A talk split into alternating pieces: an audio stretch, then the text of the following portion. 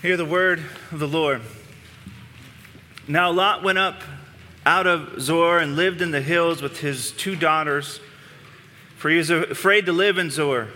So he lived in a cave with his two daughters. And the firstborn said to the younger, Our father is old, and there is not a man on earth to come in to us after the manner of all the earth. Come, let us make our father drink wine, and we will lie with him, that we may preserve offspring from our father. So they made their father drink wine that night, and the firstborn went in and lay with her father. He did not know when she lay down or when she arose. The next day, the firstborn said to the younger, Behold, I lay last night with my father. Let us make him drink wine tonight also. Then you go in and lie with him, that we may preserve offspring from our father. So they made their father drink wine that night also, and the younger arose and lay with him. He did not know when she lay down or when she arose. Thus both the daughters of Lot became pregnant by their father. The firstborn bore a son and called his name Moab. He is the father of the Moabites to this day. The younger also bore a son and called his name Ben-Ammi. He is the father of the Ammonites to this day. The grass withers and the flowers fade, but the word of our God will stand forever. Amen. You may be seated. Pray with me. God of all mercy and all grace, giver of life and light, giver of your word, giver of truth. We pray that you would speak to us by the power of your Spirit this morning, we pray. In the name of Jesus, amen. You know, uh, at our house, we've had this heat pump that um, has, in the three years that we lived in our house, this heat pump is broken uh, and needed a repair person to come out every year for the last three years. And just last week, we've had to have someone come out um, three times. And it's been little things here, there, leaks, things that have to get patched and replaced. But at the end of the day, um, the reality is I'm just buying time until I'm going to have to bite the bullet and replace the whole thing. In fact, I was actually told that I need to do that a couple days ago. Um, super exciting. But, but the reason why I'm going to have to replace it because it's old. At the end of the day, all the patches and repairs that they've made on this heat pump of mine are, are temporary fixes. And the truth is, since the Genesis 3, since the fall that happened in the garden, uh, the world is a bit like my heat pump. How's that for a segue into the story of Lot? Um, it can't just be fixed by duct tape. Um, it, it needs more than just replacement parts. Eventually, even our world and everything in it actually needs to be made new. And I, if, if, you think of, uh, about just the opening stories in Genesis um, and how we've gotten to here to, to chapter 19, I, I think that Genesis as a whole is actually meant to reveal this truth to us. Just the inability for the world to, to just right itself, to fix itself. I mean, think about these stories. And think about the story of Noah, which our story with Lot resembles in many ways. The world was full of wickedness. So the Lord finds Noah, says, I'm going to take you and your family, and we're going to start over. Like a second Adam, right? New garden he plants. So all the wicked people, they all get destroyed. And Noah and his family are all that's left. And what happens? Well, as soon as Noah can, he plants a vineyard, gets drunk, and is found naked in his tent. Um, wickedness grows again from the earth. And then, uh, then you have stories like Sodom, this another wicked place that the Lord wipes off the map. Lot is saved with his family, but on the other side of Sodom, what do we find? Another story, kind of like Noah's story, only worse, I would say. One of the things this tells us is that you can't just remove yourself from society and create a, a better world any more than duct tape can keep my heat pump from leaking. You know, and there's been various trends throughout Christendom, through, throughout the, the years and the history of the church, where Christians, they think that all we need to do is is run away, retreat from society, and then, then we can create that perfect world um, and set up our own city. Everything's going to be right, and we can govern it with righteousness, and then, and then the Lord will come and, and it'll be swell. Uh, but as someone once said, you know, the grass is greener on the other side of the fence because I'm not there to mess it up. Um, because the problem in the world is not just something that's out there. For the problem with the world is something that lives inside of each of us. As the great G.K. Chesterton famously said to a newspaper article that posed this question, What's wrong with the world? And he replies, I am. Because what he's getting at is that unless we can be fixed, unless the problems that lie within ourselves can be fixed, there actually is no hope for the world to be fixed. And I think that's what this narrative of Genesis is getting at here. That uh, uh this, this book of our beginnings is trying to teach us this great truth that you cannot just escape your problems. Because we are very much part of this problem. Because of our father Adam, we are born into this world, born in sin. We call this original sin. We can't just escape this on our, on our own. The only fix is a world made new with a new Adam that we have to be born into and through, and a new garden to expand around the world. And uncomfortable as and as uncomfortable as passages like this are, passages about uh, incest, I think as we explore it, in the backdrop of everything else that's happening throughout Genesis and Scripture, I think we're going to see two things. First, that we can't escape the problems of this world. We can't just run from them because they inevitably will follow us. Uh, and secondly, I, I think we're going to find that the world can only be fixed by being made new. The world can only be fixed by being made new. So, first, we can't escape the problems of this world. I think this is one of those things that people constantly think, no, no, but trust me, if I just moved um, to Idaho, all my problems are going to be fixed. Um, if I just get a different house, if I just get a different wife, if I just get a different husband, if I just get a different job, if my kids would just listen to me. Um, no, you guys are good. Uh, if, but, you know, if these things just change, then, then we're going to be um, all right. But the sin of this world can't just be something that is just escaped. Listen, if it didn't work for Noah when his family uh, went through what they went through, uh, then it's not going to work for us either. And you see this, this repeating, this truth happening here. So the, the way the story goes is, right, they just escaped the destruction of Sodom. It was destroyed. Tells us Lot's fearful. Doesn't really tell us why. Maybe this, this town is wicked. Maybe he's worried that they heard about Lot and his escape and they're going to blame him for it and get mad at him. We, we're not told, but he's fearful. And so he's living up alone in a cave. I'm sure it's a nice cave. Um, and then this happens in verse 31 to 33. It says, And the firstborn said to the younger, Our father is old, and there's not a man on earth to come in to us after the manner of all the earth. Come, let us make our father drink wine, and we will lie with him that we may preserve offspring from our father. So they made their father drink wine that night, and the firstborn went in and lay with her father, and he did not know when she lay down or when she arose. This is a, not a fun story to meditate on and read. Um, they may have escaped Sodom, but Sodom is still alive and well within them. Uh, the wickedness of Sodom is stuck to them. It's like a, like a tick that you catch on a trail. It follows them into the cave. They couldn't escape this wickedness. So, why do they do this? Why, why, what's happening here? Well, remember what happened in Sodom with Lot and his daughters. Remember what these daughters saw their father do to them. Remember that? He, he offers them to the mob that's knocking at the door, trying to get to these visitors that are visiting him. And he says, No, protect the visitors. You can have my daughters and do whatever you want with them.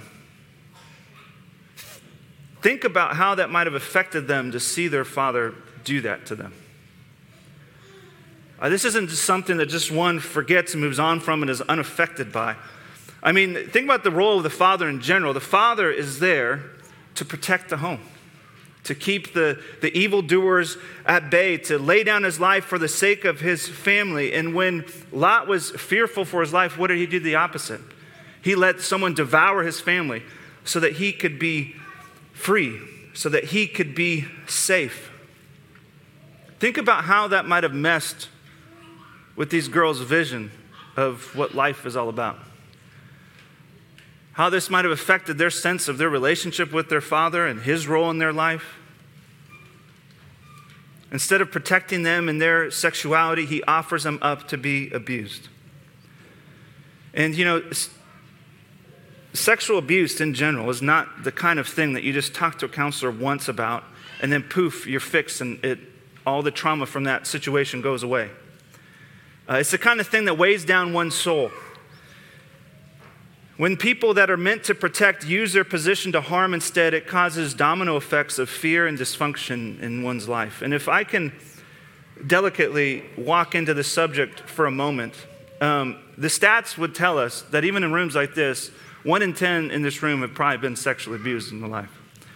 And there's probably many of you that have never told anybody, anybody at all about what's happened to you. Um, uh, and many others in this room, maybe it's not sexual abuse, there's other types of abuse, have been uh, experienced severe power abuses in your life. And each, each instance of those kind of places where, where comfort and joy and rest are robbed from you, because those abuses happen in places that are meant to bring you comfort and joy and rest and security. And when those abuse happens, it robs those things from you. And when those things are robbed from you, they're replaced with fear, distrust, despair. When it happens, it messes with us. It messes with our souls. It messes with our, with our hearts. And it takes a long time of dedicated work to work through these traumas. And uh, we see the direct effects of this kind of trauma in this story this morning with these girls.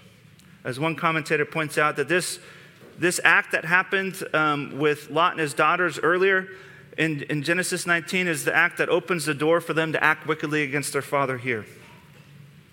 If he's willing to give us to others to protect him, himself, then I guess sex is just a transactional thing that I can use to get whatever I want. In this principle, you see this profound thing that sin begets sin begets sin. Right? And even their, their reasoning for doing this is they want to preserve their line, which in, in and of itself is a good thing to want, but, uh, but they pursue it uh, in evil means. And he, they're saying, listen, I need an heir. And since my father was willing to, to turn us over to protect himself, I guess we can use him to protect us, to get a family. You know, family is everything in this time because once their father dies, these girls are going to be left with, with no one to protect them. So I actually understand their, their desire for having, a, having other uh, uh, sons that can get married, that can protect them and care for them once their um, father dies. But they use him to protect themselves, to get a family, pursuing selfish desires. And, you know, when we pursue selfish desires, it never ends well. The fruit is always rotten. Even even if it looks good for a moment, sin will always beget more sin. And this is actually what you see here when, when both daughters end up with sons. We're told their names are Moab and Ben-Ammi. Moab is a name that means from father. Ben-Ammi is is a name that means son of my people.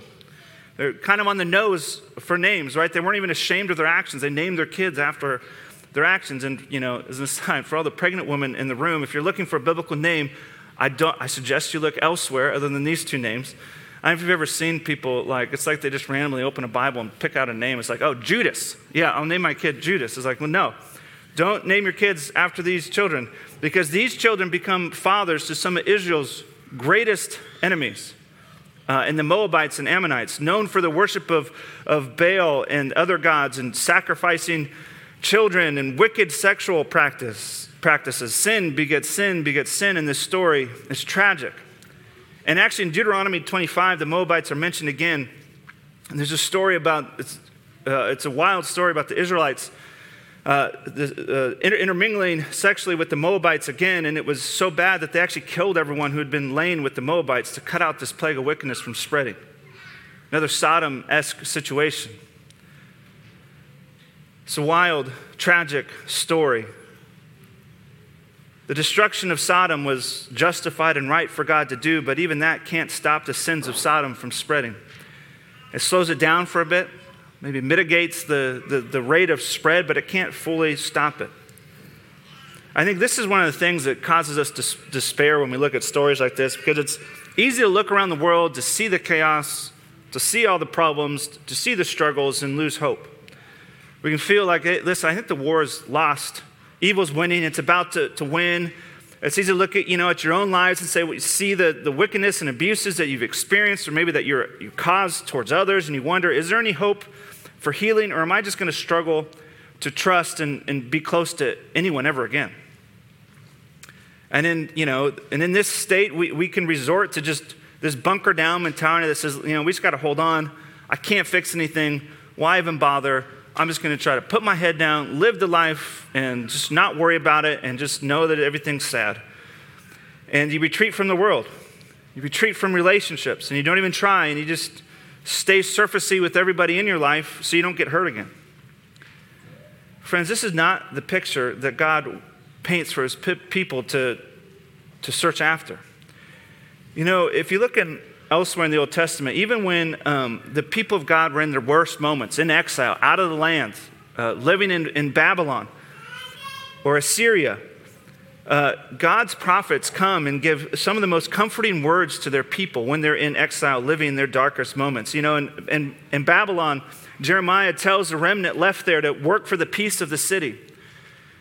He says, You know, the shalom of the city is your shalom. Work for it. Work for it. Work for the peace of the city. Marry the women. Have families. Work for their peace. Um, this is a land where, foreign land, where they worship foreign gods. This is not a happy time for the Israelites. Some of the darkest psalms were written when the, when the Israelites were on the way to Babylon. It said, You know, blessed are the ones who dash these children of the Babylons against the rocks, you know. It's pretty dark stuff. It's not a happy place. And yet God said, No, here's where you're going to flourish. There's a remnant of people. I will provide for you. Flourish. God puts his people to work to push back against the darkness and despair. And, and the prophets, in those moments, what do they do? They, they give hope to these people in this time to say, work for good, for the good of the city, and it'll be good for you. And then they point forwards to this future day. And Jeremiah, he, he talks about the new covenant that is coming. Something more permanent is coming, not just a temporary fix, but I'm actually going to fix your hearts, Jeremiah tells us. I'm going to give you hearts of flesh. I'm going to bring someone who can bind up your wounds, someone who can heal the most tender parts of your soul, so, someone that has the power to redeem the most wicked abuses and turn places of mourning to places of joy. And that's the promise that we have in the Old Testament is that this person will come and he will fix all things. And I know this is, this is the kind of talk of hope that we get in Advent that can sound too good to be true at times. Like telling someone in the middle of a dark tunnel, this, if you just keep walking, you're going to see light. It's easy to tell someone when they're in the middle, miles away from seeing light. Um, but we walk with hope. And there is nothing truer in all the world than what I'm saying to you now about the hope that we have in Christ, that He will come and renew and remake all things. This is what the season of Advent is meant to point us towards. He's, Jesus is the birth of hope itself, the long awaited Messiah who comes not just with temporary fixes, uh, but he comes to root out the sin in this world and bring about a new creation that will never decay again. This is what we find here. And the secondly, is that the world must be remade. The world must be remade. You know, and um, the story that we have before us in Genesis 19 is not a story that ends with much hope. Um, now, this is the last time Lot is a character in the Bible. He's mentioned other places, but this is his last scene. Uh, and then the pages turn, and we're back to Abraham in, in Genesis 20. Um, but f- for the reader that's reading this, what it does do is it creates a longing for hope, a, longing for renewal, a longing for a world where things like this don't happen anymore. Uh, for a world where this stuff doesn't happen, and, and this is precisely why Jesus comes. And, and so we're going to look in other places in the Bible to, to fill this out, to what this is pointing us to. But I, first, I'm going to jump over to the prophet Isaiah. Uh, Isaiah 65, uh, this is a profound um, section of scripture. Uh, it says this this is verses 17 to 22, Isaiah 65, 17 to 22. Listen to this future hope that we're promised. It says this For behold, I create new heavens and a new earth. The former things shall not be remembered or come into mind. Think about that for a second. Think about the things in your life that you've done or that are done to you that haunt you, that you wish you could forget, but you can't. There will come a day when those things won't even come into your mind. What a, what a beautiful promise. He continues, but be glad and rejoice forever. So it's not just that that stuff's going to leave, but it's going to be replaced with joy and gladness forever, unceasing, in which I create. He's creating new. For behold, I create Jerusalem to be a joy and her people to be a gladness.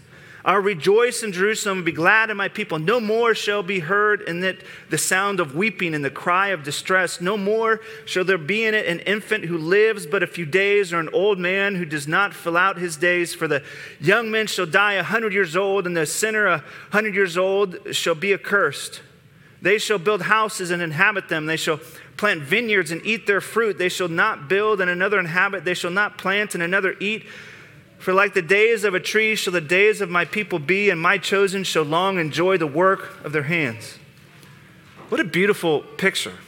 of what is before us. This, there is coming a place with no mourning, no death, no robbing of land. I love how this actually tends to address many of our worries, our day to day worries. What, what, are we, what are the things you worry about that you talk about on the dinner table? You talk about work, how tiring it is, how you're underpaid, underappreciated. Amen. Uh, David, except for David, David is overpaid and overappreciated. Uh, uh, it's not true. You're, you're, just, you're just rightly appreciated and paid. Um, but, the, but we talk about that. We talk about our worry over our children, right? Are our children going to do well? Are they going to, they're sick, they're, they're struggling here or there. We, we worry about our children. We worry about the aging, our aging parents. These are all the things we worry about. And one day we will never have to worry about any of that again. This is the work that he's come to do. This is what awaits us. Jesus is coming to, to do this, and this is not merely a future reality. But this is work he is coming and doing right now. This is one of the harder things for us to believe. I think it's easy for us to at least believe that one day this will happen, but this is actually happening now. He is doing this work now, and he invites his people alongside to work with him towards this future. A couple of New Testament passages help glimpse this for us. One is uh, a beautiful one in Galatians 4 4 through 7 says this, speaking of Jesus, is coming. But when the fullness of time had come, God sent forth his Son, born of a woman under the law, to redeem those who were under the law, so that we might receive adoptions as sons. And because you are sons, God has sent the Spirit of his Son into our hearts, crying, Abba, Father. So you're no longer a slave, but a son, and if a son, then an heir through God. I love this passage. In the fullness of time, God waited to send his Son until the fullness of time had come. And sometimes people wonder, well, why didn't he send him earlier and just stop all this from happening poorly? The only answer I can give to you as to why that is, is because of God and his perfect will and timing waited until the fullness of time had come. And like any good story, it's in the darkness of night that the light shines the brightest, and in the darkness and silence, after the end of the Old Testament, after the last prophet in the Old Testament is Malachi, is 400 years between then to, to Matthew 1 uh, in that silence and in that darkness, Jesus comes, born under the law. It's the perfect hero's story. After generations of failure, Jesus comes on the scene to live the righteous life, that he might free us from the law. Know, Romans tells us that this Jesus who came is the second Adam. He has come to recreate the world. He has come to make all things new, to guarantee and do that stuff that Isaiah 65 was talking about. I mean, this is one of the reasons why we're called to be born again. We're born again into this new Adam. We're, we're, we're born again out of the old Adam, putting away the, the, the sin that we're born into, born to decay under the law, and we're being born into Christ. Being born into Him, being freed from the duties of the law. And Paul tells us that this makes us new creations. You know, and Paul calls us new creations in 1 Corinthians, he doesn't say you, you will become a new creation one day. No, it's past tense. It says you are a new creation. You have become. It's a powerful truth. You have been remade, if you have been uh, recreated through Christ by faith the thing that you needed most has already been done to you. You know, the, the implications of this is that this truth isn't merely a future hope, but there's some of this future hope that we actually get to experience now. But you may protest. Well, Craig, that sounds ridiculous to say. Uh, are you blind? How could you say that we're experiencing this now when we still attend funerals, when we still experience abuses, when we still struggle with besetting sins? when people uh, die young, when our land is stolen from us, when we don't get to experience the fruits of our labors. This is where I think there's a helpful Advent theological term that's used to help us navigate this curious reality that we live in, and it's called the now and not yet reality of life. Now and not yet. This is I think the heart of the Advent season is leaning into this now and not yet, that we have the hope of the resurrection life now. We are, we are new creations now. We are righteous in Christ now, born again, righteous saints, holy ones. But there's also elements of this new creation order that is still not yet, because sin, sin still exists in the world, and we experience, the effects of sin, and that the kingdom is, uh, has, has not been able to fight against yet. Right? The kingdom has come in Christ, but it's not fully spread around the world. The church still has work to do. And so there's going to be days where you don't feel new creationy, right? You feel very old creationy and tired. Uh, we don't always feel like saints and holy ones because we don't always act like saints and holy ones. Um, but because Jesus has come into this world, because he has died and, and risen from the dead, this is true of you. In a sense, we are all living in the not yet reality. We are living the not yet reality within a, a, sinful world. It's like our, our body is not perfectly in phase with this world. Like, have you ever seen those cool time traveling shows or movies? It's like that person's kind of out of, out of phase and there's some dissonance at times. Uh, because the reality that's coming, we are in, but we don't live in it in this world just yet. And as Jesus conquered the grave, he marks this, this beginning of this kingdom, which means the, the beginning of his reign when he is slowly but surely bringing all creation uh, under, under, his, under his rule, uh, spreading his reign, where he's spreading his, his garden, so to speak, until one day it covers the world. So Jesus is this new Adam. This new garden that is planted and spreading is the church which, you know, maybe that feels underwhelming to you, but it is the church that is this mustard seed that, that even hell can't stand against. Although there's different other branches need to be pruned and cleaned off at, at times, uh, it is the church that our new Adam is faithfully multiplying across the world until one day the whole earth will be filled with his glory. Which means that we, as new creations, are invited into his work uh, to help spread this kingdom until the whole earth is filled which means we as people don't have to cower in the face of sin, but we can confront it. We can call it out in the church, outside the church. Oh, this, is, this shows us that our work here matters, or we aren't just people who put our heads down and mope, but we're people who pick up the shovel and start digging when there's work that needs to be done because our work is eternal. It's a profound thing that we're invited into.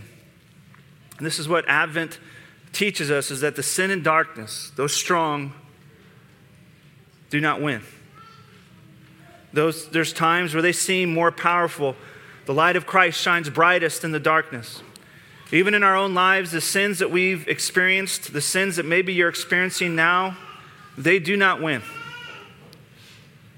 And you can courageously face them and, and, share your story and seek help because this is true, because your story does not end with sin, with shame, with struggle, but your story ends with glory. There might be some death in the meantime, just like with Jesus, did to die to rise again. We have lots of deaths in our life. We have to die to things to rise again on the other side. But that is what our, our story ends with is glory. With life, the resurrection. Because Jesus has come into the world to make all things new. He has defeated sin and death. We can walk with him into even the darkest parts of our souls with courage. Not because of our strength, but because Jesus conquered even those places and brings resurrection life into those places. And his light is a light that never burns out, but he shares with you and with me. May we be a place that joins Jesus in the binding of, of wounds and the spreading of the kingdom. And may we be a church that's a city on a hill and a light to world until all creation experience recreation and sin is no more. Pray with me. God of mercy, God of grace, we give you thanks for your holy word. We pray that you would speak to us, your people, that your spirit would bind our wounds, that you'd help us lean into the new creation that you've created within us, and that even in the presence of darkness, that we would hold fast to the light that you have promised to your people. Continue to use us to spread your kingdom wherever we are found. In Christ's name we pray. Amen.